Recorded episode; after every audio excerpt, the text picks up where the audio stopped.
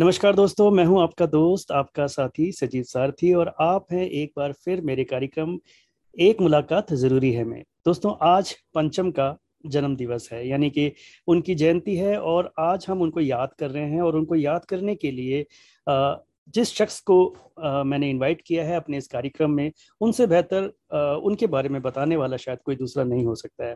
जी हाँ, मैं बात कर रहा हूँ बालाजी विट्ठल की, जो एक बहुत ही एमिनेंट राइटर हैं और उन्होंने पंचम के ऊपर अपनी पहली किताब लिखी थी। एज ए को ऑथर उन्होंने वो किताब लिखी थी जिसका नाम था the man the music, R.D. Burman. ये किताब जो है उन्होंने अनिरुद्ध भट्टाचार्य जी के साथ ऑथर किया था इस किताब को, और जी एक नेशनल अवार्ड विनिंग किताब रही। और उसके बाद इन्होंने गाता रहे मेरा दिल के नाम से एक किताब को ऑथर करी, और उसके अलावा एक और अभी रिसेंटली एक और बुक इन्होंने जो हिंदी फिल्मों के विलन्स हैं उनके ऊपर लिखा है, pure evil the real bad man of Bollywood. तो ये इतने बड़े बड़े नामी किताबों के जो राइटर हैं बालाजी विट्ठल आज हमारे साथ हैं, और मैं बहुत खुद को खुशकिस्मत मान रहा हूँ कि आज मैं इनसे बात कर पा रहा हूँ। बालाजी सर, आपका बहुत बहुत स्वागत है एक मुलाकात जरूरी है में। धन्यवाद सजीव जी, बहुत बहुत खुशी कि आपने मुझे यहाँ बुलाया। आज का दिन जो है बहुत ही पावन दिन है, बहुत ही पावन दिवस माना जाता है। R.D. बर्मन की जन्मतिथि। जी, so thank you very much for calling me and thank you, इतने अच्छे दिन आज आप हमारे साथ हैं और हमसे बात कर रहे हैं। एंड आज हमारे साथ सुशील भी हैं, जो एक सिंगर हैं हमारे इन हाउस, तो ये भी कुछ सॉन्ग्स परफॉर्म करेंगे पंचम के जब हम आपसे बात करेंगे। तो sure. सुशील, आपका भी स्वागत है। तो विठल जी, हम लोग शुरुआत करते हैं आपकी जो एक जर्नी एक एज अ राइटर जो रही है, मैं उसके बारे में थोड़ा सा जानना चाहूँगा। लेकिन उससे पहले मुझे आप ये बताइए कि ये जो आपका लगाव है पंचम के साथ, इसकी शुरुआत कैसे हुई? मतलब आपने क्या बचपन से ही पंचम को सुनना शुरू किया, या कैसे आपकी फैमिली में ये चीज़ रन कर रही थी? अब उसके बारे में कुछ बताइए कि ये जो लव अफेयर आपका पंचम के म्यूजिक के साथ, और इनफैक्ट इवन सीनियर बर्मन के लिए पर भी आपने बुक लिखी है, तो ये जो एक इन दोनों संगीतकारों के लिए आपके मन में जो प्रेम है, इसकी शुरुआत कहाँ से हुई? मैं कलकत्ते में पला बड़ा हूँ और बचपन से ही हिंदी फिल्मों को देखने का बहुत शौक है। मेरे पेरेंट्स मुझे ले आते थे। मुझे याद है आराधना हॉल में देखने गए थे, उसके बाद मुझे याद है थोड़ा बहुत झलकियाँ, यादों की बारात बहुत साफ याद है, फिर हरे राम हरे कृष्ण, ये सब फिल्में जो बहुत मशहूर हुई थी। सो हिंदी फिल्मों का जो एक लगाव, हिंदी फिल्म के गानों से जो एक लगाव है, बहुत बचपन से, 1-2 साल की उम्र से ही मुझे आना शुरू हो गया था जी। और उसी माहौल में पला बड़ा और रोज रेडियो सुनता था मैं, मतलब रंगावली, फिर फिर क्या कहते हैं बिसरे गीत और चित्रलोक और मन चाहे गीत और मनोरंजन, रेडियो छाया गीत, जयमाला विशेष, जयमाला रेगुलर सुनते थे। बिल्कुल। और जब कॉलेज में दाखिल हुआ मैं जादवपुर यूनिवर्सिटी, वहाँ एक बहुत अच्छी कल्चर थी क्विजिंग की, it keeps you very curious. वहाँ पे अक्सर हम हिंदी गानों के बारे में डिस्कस करते थे, फिर हमारी क्विज होती थी जो अनिरुद्ध और मैं एक साथ हम लोग पार्टिसिपेट करते थे। आप वहीं से एक साथ कॉलेज में थे आप दोनों, अनिरुद्ध और आप? जी हाँ, वो मेरे मुझसे सीनियर थे, 5 साल के सीनियर हैं वो। अच्छा। तो जब मैं इंजीनियरिंग अंडरग्रेड में दाखिला लिया, उन्होंने तो पोस्ट ग्रेजुएशन में दाखिला लिया था। सो वैसे हमारी दोनों की मुलाकात हुई। ओके एंड देन ये आप ऑब्वियसली एक इंटरेस्ट शेयर करते थे कि आप दोनों ही पंचम के दीवाने थे। तो अगेन फिर ये शुरुआत, क्योंकि पहली किताब शायद आपकी यही थी कि the man the music, R.D. Burman, तो ये कैसे विचार आया कि आपको इसे एक बुक में कन्वर्ट करना चाहिए? क्योंकि उसके लिए तो काफ़ी मेहनत लगती है, काफ़ी रिसर्च भी करनी पड़ती है, बहुत सारा काम पीछे उसके बैकग्राउंड में रहता ही है, क्योंकि अब आप एक इतने बड़े संगीतकार के ऊपर एक किताब लिख रहे हैं, तो it's not a easy job, तो आप लोगों ने कब ये डिसाइड किया कि ये किताब हमें लिखनी चाहिए? मेरा ख्याल है इस किताब की नींव लगभग लेट 80s में जब हम जादवपुर यूनिवर्सिटी में दाखिल हुए थे तभी शुरू हो गई थी, क्योंकि इतने सारे क्विज, इतने सारे हम लोग इंटर कॉलेज अंताक्षरी अटेंड करते थे। तो अच्छा। वहाँ पे काफी R.D. बर्मन के बारे में चर्चा होता था और बाकी कंपोजर्स और सिंगर्स के बारे में भी चर्चा होता था। सो हम लोग we were into that quizzing fraternity, very very ingrained into us. और 92-93 में कॉलेज पास करने के बाद में अनिरुद्ध ने कुछ 1-2 चैप्टर लिखी भी थी किताब की, क्योंकि तब से उनके दिमाग में ख्याल था कि R.D. बर्मन पर किताब लिखा जाए। अच्छा। 1-2 चैप्टर उन्होंने लिखा भी था, लेकिन कहीं नौकरी वोकरी के चक्कर में ये कहीं छूट गया था। फिर सन 2008 में ऐसे कुछ जुलाई 2000 में बातें करते करते अचानक उसने कहा कि सोच रहा हूँ R.D. बर्मन के ऊपर एक किताब लिखो। मैंने कहा ठीक है, दोनों मिलकर लिखते हैं? बोलेगा हाँ। अच्छा। तुम मेरे साथ करोगे तो बहुत अच्छा होगा।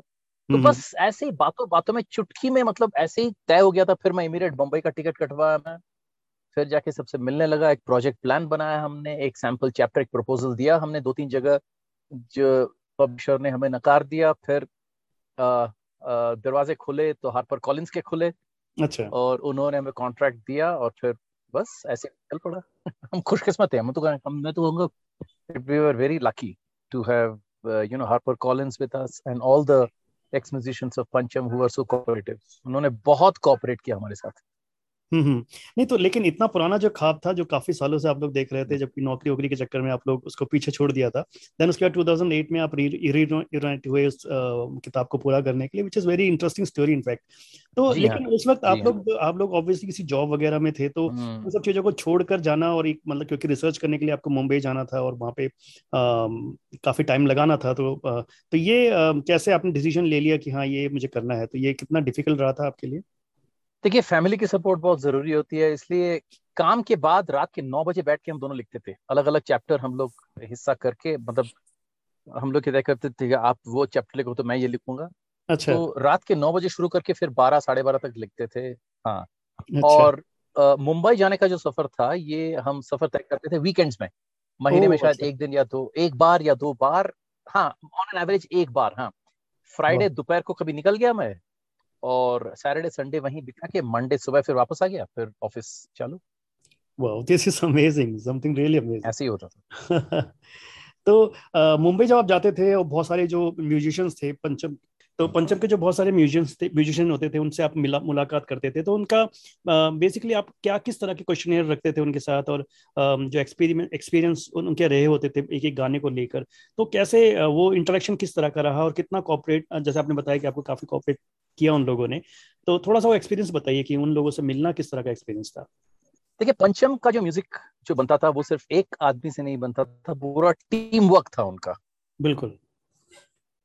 म्यूजिशियंस सारे जितने उनके असिस्टेंट्स जो हैं, सभी का कुछ ना कुछ थोड़ा बहुत हिस्सा रहता था, क्योंकि पंचमदा ऐसे एक टीम लीडर थे जो सबको एक साथ लेके, फिर जो हमारे साथ you know your Manohar Singh या बाकी असिस्टेंट्स और बाकी म्यूजिशियंस शेयर किया कि भाई हमें भी लग नहीं रहा था कि हम बैठ रहे हैं, हमको लग रहा था कि भाई ये तो एकदम एक पैशन है, एक बहाव की तरह था। सब एक साथ मिलजुल के बैठे हुए हैं, गप्पे लगा रहे हैं, कोई खाना बना रहा है, कोई दारू की पैक बना रहा है, कोई ऐसे ही कोई गिटार बजा रहा है, हाँ, कोई हंसी मजाक हो रहा है, ऐसे ही जैसे दोस्त बैठ के बात करते हैं, स्नैक्स खा रहे हैं, खाना खा रहे हैं, कोई बिरयानी बना रहा है, उसी में कहीं ट्यून निकल गया। जैसे कि यू नो भूपेंद्र साहब शायद कुछ ऐसे बजा रहे हैं, पंचम अरे ये क्या बजा, बता, अरे फिर से बजा, ये क्या बजा, फिर से बजा, हाँ इसको नोट कर। अच्छा। या फिर भानुदा ने गिटार में कुछ स्ट्रिंग जो कॉर्ड्स बजाया, कुछ बेसुरा लगा, सब हंसने लगे, पंचम अरे क्या हंस रहे हो, यही तो चाहिए मुझे, ये ट्यून तो मुझे चाहिए था। सो ये सब जो रिकॉर्डिंग के छोटे सिटिंग सेशन जो पंचम के घर में होता था और रिकॉर्डिंग जो स्टूडियो में होते थे, वो जो छोटी मोटी कहानियां, छोटे मोटे किस्से, उनके बैठक के जो यादगार चीज थे, या यू नो उनके अंदर कैसे केमिस्ट्री होता था, टीम केमिस्ट्री, एक टीम ग्लू होती है, राइट। आपने देखा होगा ऑस्ट्रेलिया जब जीती थी लगातार, या वेस्ट इंडीज जब अर्ली 80s में जीते थे लगातार, उनके अंदर एक टीम स्पिरिट था, टीम ग्लू।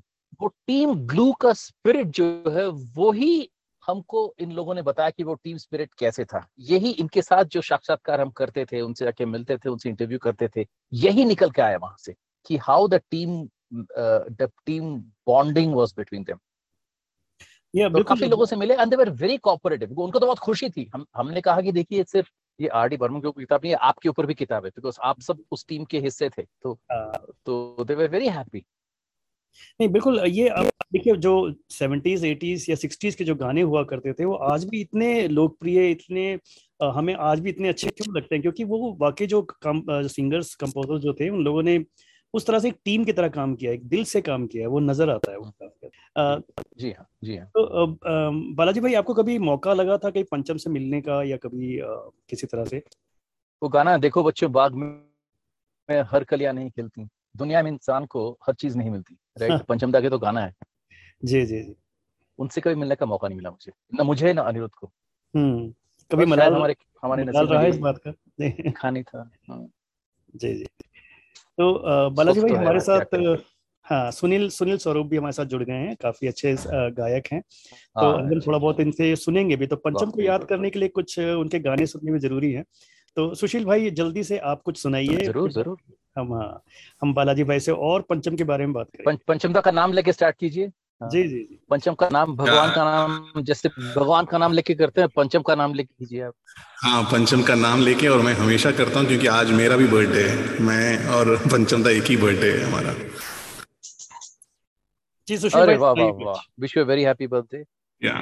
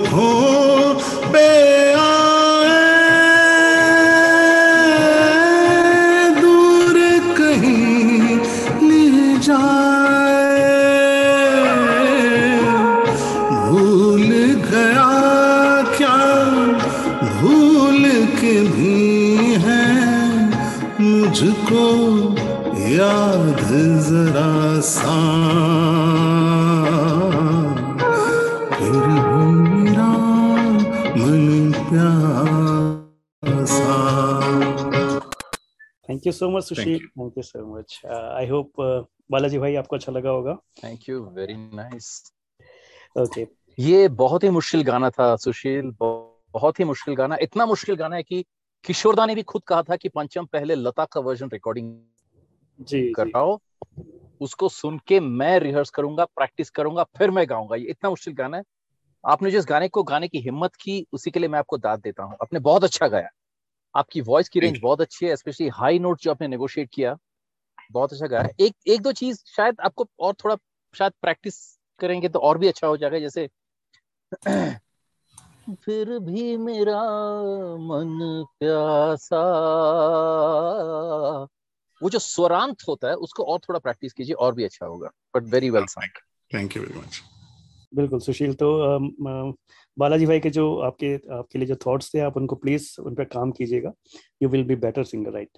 तो बालाजी भाई मुझे एक और बात जाननी है कि आपने जैसे ये बुक कंप्लीट करी, उसके बाद जो एक रिएक्शन था, एक फैटर्निटी का, मतलब पूरा लोग का, जितने भी म्यूजिक से रिलेटेड लोग थे उनका, तो उसमें क्या क्या बातें ऐसी रही आपको जो आपको लगा कि हाँ यार ये हमारी जो मेहनत थी वो कामयाब हुई इसके अंदर? ऐसा कुछ अगर इंसिडेंट आपको याद आता हो तो प्लीज शेयर करें।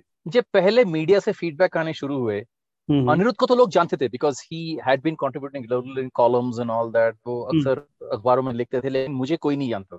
अच्छा। मेरी कोई पहचान नहीं थी, मेरा कोई अस्तित्व नहीं था, except I was a freelancer for the Hindu Metro Plus, थोड़ा बहुत लिखता था। तो जो मीडिया जो कहने लगी कि भाई who would have thought that two unknown people, relatively unknown people, at least one of them is so unknown, उन्होंने ऐसा किताब लिखा था। अच्छा। कि जहाँ पे इतना बैलेंस है किताब में। वैसे जब लोग लिखते हैं किसी ऑटोबायोग्राफी तो उसको जिसके बारे में लिखा है तो उसको भगवान बना के उसके बारे में सारी अच्छी चीजें कहते हैं। तो तो हमने काफी एक संतुलन लाया था और ये कहा कि पंचम में जो अच्छाई है वो तो था ही, प्लस उनमें जो खामियां थी, जो उन्होंने गलती की थी, स्ट्रेटेजिक मिस्टेक जो उन्होंने की थी, उनका भी हमने काफी विश्लेषण किया। तो इसलिए लोगों को बहुत अच्छा लगा। उन्होंने कहा कि वेरी वेल रिसर्च्ड। आपकी बुक का जो टाइटल है द मैन द म्यूजिक, तो म्यूजिक के बारे में तो आपने ऑब्वियसली बात करी होगी, थोड़ा सा बताइए कि आपने the man RD. Burman as a man क्या आपने उसके अंदर क्या क्या बातें उसके अंदर आपने शेयर करी? देखिए, ये किताब तो हम लिखना चाहते थे म्यूजिक के ऊपर ही, लेकिन जब म्यूजिक के बारे में लिखते हैं तो the man behind the music, क्योंकि म्यूजिक एक इंसान की झलकी भी होती है, राइट। आर.डी. बर्मन की जो म्यूजिक है, आर.डी. बर्मन द पर्सन, उसके साथ काफी मिलती जुलती है, राइट। सो इसलिए हम दोनों को जुदा नहीं कर पाएंगे। हम ये नहीं कह सकते कि हम सिर्फ म्यूजिक के बारे में लिखेंगे और उस इंसान के बारे में नहीं लिखेंगे, क्योंकि म्यूजिक के उनकी म्यूजिक के बारे में जब लिखने लगेंगे तो उनकी निजी जिंदगी, उनकी प्रोफेशनल जिंदगी के बारे में भी कुछ लिखना पड़ेगा, क्योंकि म्यूजिक उनकी निजी जिंदगी और प्रोफेशनल जिंदगी से काफी जुड़ा हुआ है। उन दोनों का हम एकदम अलग नहीं, कंपार्टमेंटलाइज नहीं कर सकते। इसलिए हमने सोचा कि we are writing about, let's write about the man and the music, और किताब का नाम होना चाहिए RD. Burman the man the music, right. तो जैसे हम ये देखते हैं कि जैसे पंचम का जो म्यूजिक था वो अपने टाइम से काफी आगे था, मतलब एक तरीके से देखा जाए तो एक पूरा जो म्यूजिक का जो एक सिनेरियो था उसको उन्होंने रिवोल्यूशनाइज किया, उन्होंने मतलब पूरा चेंज करने के लिए उन्होंने उनका जो म्यूजिक था बहुत पाथ ब्रेकिंग था, मतलब लोग उसको कई लोग एक्सेप्ट करते थे, कई लोगों को लगता था कि उन्हें समझ ही नहीं आता था। जैसे एक एज के बाद ए.आर. रहमान का जो स्टार्टिंग में म्यूजिक आया तो काफी लोगों को समझ नहीं आता था कि यार ये क्या है, ये तो बिल्कुल नया है, हमने तक भी सुना ही नहीं है।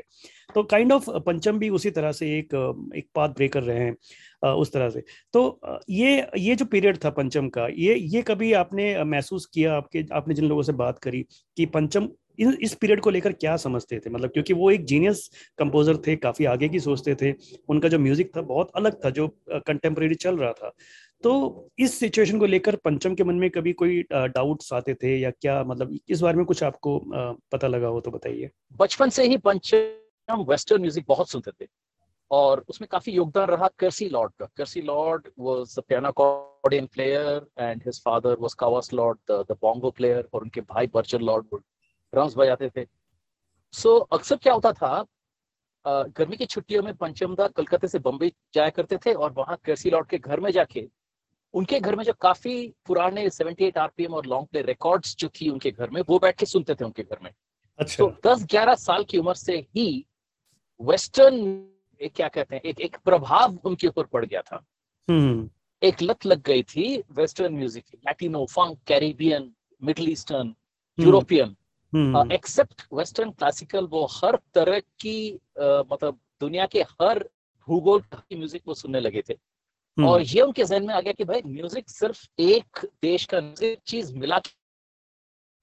तो यहाँ से उनकी जो एक फ्यूजन म्यूजिक का जो है, तो उनके दिमाग में चलने लगा कि यहाँ से थोड़ा लेके, वहां से थोड़ा लेके, यहाँ को इसको ऐसे करके, उसको वहां से खींच के, इसको ऐसे उल्टा करके, राइट। तो his whole thought process was about how do I break the paradigm, right? तो ये बहुत शुरू की कहानी है उनकी, और ये उनकी सारी म्यूजिक की नींव है जहां से शुरुआत हुई थी। उन्होंने सोचा कि भाई जो अब तक जो हुआ है मैं वो नहीं करूंगा, मैं कुछ हटके करूंगा। बिल्कुल। और वो था भी एक पीरियड पंचम की लाइफ में ऐसा भी आया जब एक तो उनका बहुत पीक हम लोगों ने देखा कि जब 70s का जो दौर था, मतलब यादों की बारात और एक से बढ़कर एक फिल्में मतलब जो आ रही थी उन सब में म्यूजिक एकदम जबरदस्त था। एक जब 80s के एंड की तरफ जब हम आए तो वहाँ पे पंचम के पास बिल्कुल काम मिलना बिल्कुल बंद हो गया था। तो एक जो लीन पीरियड था उस पीरियड में जो जिन म्यूजिशियन से आपने बात करी उन लोगों का रिएक्शन कैसा हुआ करता था, वो पीरियड कैसा था बेसिकली पंचम के लिए, उसको थोड़ा सा कर पाए तो आप। पहली बात है उनका पीक कैसे हुआ। उनका पीक इसलिए हुआ कि उन्होंने कुछ पैराडाइम शिफ्ट लाए थे। जैसे कि पहले गिटार जो होता था was only a supporting instrument, दो चार कॉर्ड्स बजा लिए, सिंगर के पीछे पीछे चल रहा है, ऑर्केस्ट्रा के पीछे पीछे चल रहा है। लेकिन उन्होंने गिटार और ब्रास सेक्शन यानी कि जो ट्रम्पेट, ट्रॉम्बोन, ये सब चीजें जो है उन्होंने इसको फोरफ्रंट पे लाया because they are the sharp instruments, उनसे साउंड एनहांस होता है। Right. पहले आपका जो था वो बेस गिटार तो था ही नहीं, राइट। और डबल बेस होता था, 2-5 डबल बेस बजता था। उसके बाद उन्होंने इलेक्ट्रिक बेस गिटार को लाके उन्होंने फोर फ्रंट पे रखा उसको, सो हर चीज की उन्होंने उलट फुलट कर दी, पूरा अरेंजमेंट का स्टाइल बदल दिया, कौन सी इंस्ट्रूमेंट पीछे से आगे आ गया, और जिसको हर गाना स्टार्ट होता था कुछ फ्लूट और हारमोनियम से, right. वो स्टार्ट करते थे एक चीख से, जैसे कि वो जो लेकर हम दीवाना दिल ऐसे स्टार्ट किया उन्होंने, उनकी चीख है एक, राइट. और यू नो योर दुनिया में लोगों को उनसे भी उसका चीख है. So right. it was that all this was symbolic of this past birth. So that is what made him the number one in the 70s. क्योंकि वो हरदम अलग किस्म के म्यूजिक देते थे, हरदम भटके थे. 80s में क्या हुआ, उनके पिता की दी हुई एक शिक्षा उन्होंने याद नहीं रखा. अच्छा. बेटा रैट रेस में मत जाओ, तुम भी रैट बन जाओगे. क्योंकि उन्होंने क्या कहा कि देखिए पॉपुलैरिटी आ गया, ये आ गया, पता नहीं कुछ इंफीरियर टाइप का म्यूजिक आ गया, तो उनको लगा भाई ये तो आगे निकल रहा है, नहीं मैं भी काफी सारे फिल्में करूं, मैं भी काफी सारे प्रोजेक्ट्स ले लूं. अच्छा. अब क्या होता है सजीव कि ये जब एक फैक्ट्री मोड में आप प्रोडक्शन करना शुरू करते हैं, हर म्यूजिक एक किस्म सा लगता है, क्वालिटी खराब हो जाती है. फैक्ट्री प्रोडक्शन नहीं है, हर चीज क्वालिटी खराब हो जाती है. और हर आप पहले जो 70s में करते थे, हर एक चीज की बारीकी में जाके हर एक चीज में अलग अलग कुछ नए नए अंदाज जो लाते थे पंचमदा, 80s में वो बारीकी लाने का टाइम नहीं मिला, बिकॉज हर दिन कुछ ना कुछ प्रोजेक्ट चल रहा है, हर दिन कुछ ना कुछ कंपोजिंग चल रहा है, और वो जो है एक्सक्लूसिविटी वो नहीं ला पाए. एंड हिज वेरी पेडेस्ट्रियन कि भैया तो बहुत सुना सुना सा लग रहा है, ऐसे तो बहुत सुनो के गाने सब रिहैश लग रहे हैं, arrangement is very very placid, you know वो पंचम वाली जो बात है वो नहीं. दूसरी चीज जो हमने हमको जो बाकी म्यूजिशियंस ने बताया कि somewhere Pancham lost touch with the reality. You know ये सपन चक्रवर्ती नाम के जो एक असिस्टेंट आ गए थे, देखिए उनके पुराने जो ट्रस्टेड म्यूजिशियंस थे वो कहीं साइडलाइन हो गए थे. उनको लगा कि भाई हम तो साइडलाइन, हम तो इतने साल से 20 साल से काम किया, आपके साथ काम किया, आपके पिताजी के साथ काम किया है, अब हमको क्यों साइडलाइन किया जा रहा है, ये सपन चक्रवर्ती कौन है, ये कौन हमको कहने वाला, ये कैसे चीफ असिस्टेंट बन गया ये. अच्छा. So पंचम ने वहां गलती की थी, he trusted the wrong people. He trusted the wrong people और उन लोगों ने इसका फायदा उठाया. और क्या होता है देखिए, this is also a heavily relationship based business. Business है, it's a relationship based profession. Right. पंचम always was very close to the producers. Right? उनकी एक दोस्ती थी, पर्सनल दोस्ती थी, नासिर हुसैन के साथ कहिए, गुलजार के साथ कहिए, रमेश बहल के साथ कहिए, राइट, रमेश सिप्पी के साथ कहिए, एक एक एक दोस्ती सा था, एक फैमिली टाइप का था. लेकिन पंचम कहीं was not as accessible any more to these people, इसलिए उनको लगा कि भाई पंचम कहाँ है भाई. अच्छा. पंचम तो नजर नहीं आ रहे, तो सारी बात हम सपन चक्रवर्ती से कर रहे हैं. So he lost touch with reality. इन सब चीजों की वजह से उनके मार्केट में जरा डाउन हो गया था, और वो काफी हद तक पिछड़ गए थे, काम कम हो गया था at a time when he hardly had any work. लेकिन जो अच्छे इंसान थे वैसे ही रहे, और लोगों ने कहा कि पंचम तो बहुत अच्छा इंसान था और रहेगा, हमेशा ऐसे ही था, बस जरा लापरवाह हो गए थे. ये हमको जावेद अख्तर साहब ने कहा था कि ये आदमी इतना ब्रिलियंट है, लेकिन एक ब्रिलियंट आदमी जब लापरवाह हो जाता है तो सारा जो है पैक ऑफ कार्ड्स तहस नहस हो जाता है. यही हुआ था उनके साथ. बट ये भी है बालाजी भाई, जब उनको मौका मिला, जैसे परिंदा में, जैसे इजाजत में, जैसे लास्ट में उनकी सबसे लास्ट फिल्म जो थी 1942 लव स्टोरी, जब उन्हें अच्छे डायरेक्टर मिल गए तो उन्होंने अपना वो काम दिखाया जो एकदम मास्टरपीस बन गया आगे चल के.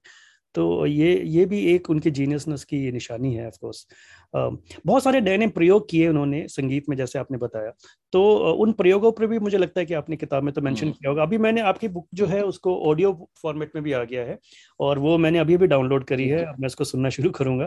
तो बहुत बहुत बधाई उसके लिए. आज ही वो किताब जो है ऑडियो फॉर्मेट में आई है, ऑडिबल में अवेलेबल है, तो आप लोग आज ही लॉन्च हुई है. जी. और आपको सुनकर खुशी होगी, आपके शो में ये पहले इसका अनाउंस किया जा रहा है. आप ही का शो है जी, जहाँ पे पहले मैं अनाउंस कर रहा हूँ कि ये रिलीज हुआ. इसके पहले मेरे फेसबुक पे सुबह मैंने पोस्ट की थी, और ये आपके दर्शकों के, आपके ऑडियंस के लिए. जी. और अभी जैसे आपने बताया, मैंने इमीडिएटली इसको सर्च करके मैंने डाउनलोड भी कर लिया है, तो अभी मैं उसको आराम से सुनूंगा. एंड तो बालाजी भाई हमारे साथ सुनील स्वरूप भी जुड़े हुए हैं. सुनील भाई कुछ पंचम का कुछ गाना अगर आप सुनाएं. अच्छा. बिल्कुल भाई, मेरा कुछ इंस्ट्रूमेंट तो अभी मतलब मेरा माइक वगैरह कनेक्टेड नहीं है, तो बिना गिटार के थोड़ा गुनगुना लेता हूँ. सो सबसे पहले तो बहुत बहुत मुबारक हो बालाजी भाई आपको आपकी किताब के लिए. सो I would love to read that as well. Thank you. एक पंचम दा का बहुत अच्छा है, किशोर दा का गाया राह पे रहते हैं। हाँ प्लीज सुनाइए। हाँ सुनाइए। राह पे रहते हैं यादों पे बसर करते हैं, खुश रहो अहले वतन हो हम तो सफर करते हैं। जल गए जो धूप में तो साया हो गए,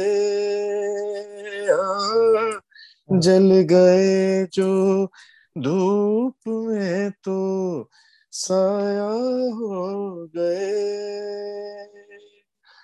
आसमां का कोई कोना थोड़ा सो गए, जो गुजर जाती है बस हो उस पे गुजर करते हैं।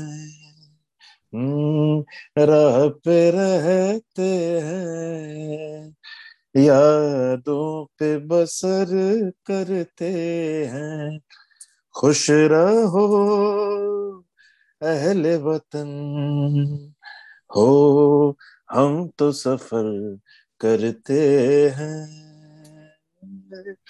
उड़ते पैरों के तले जब बहती है जमीन, उड़ते पैरों के तले जब बहती है जमीन, मुड़ के हमने कोई मंजिल देखी ही नहीं, रात दिन राह पे हम हो शाम सहर करते हैं।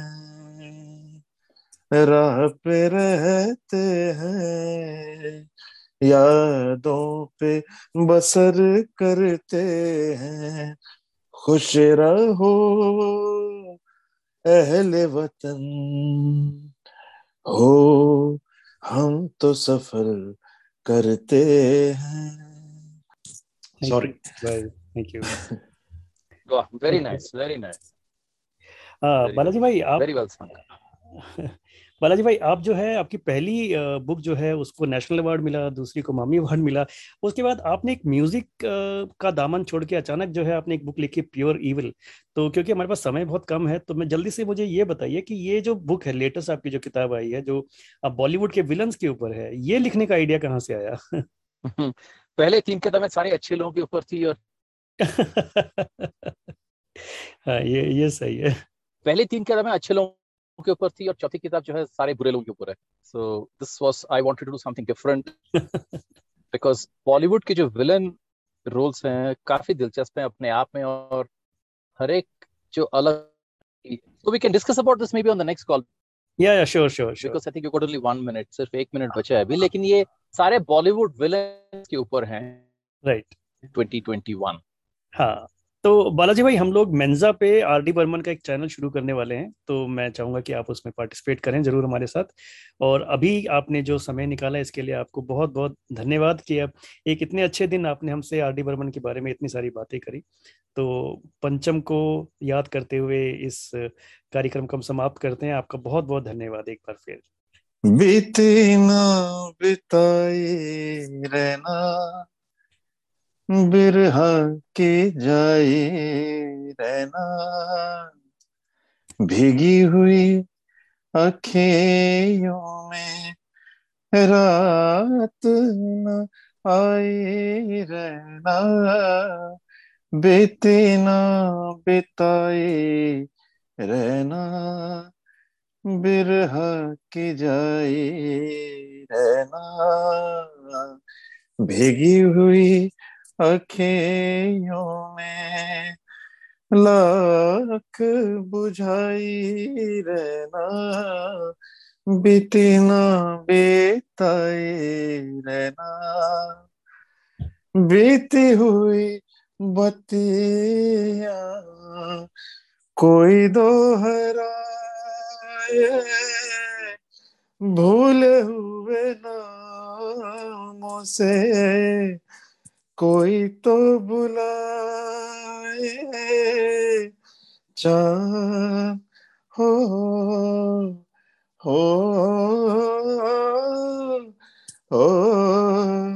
चांद की बिंदी वाली रतिया जागी हुई अखियों में रात न आई रहना बीतना बेताए रहना बिरहा की जाए रहना भीगी हुई अखियों में लाख बुझाई रहना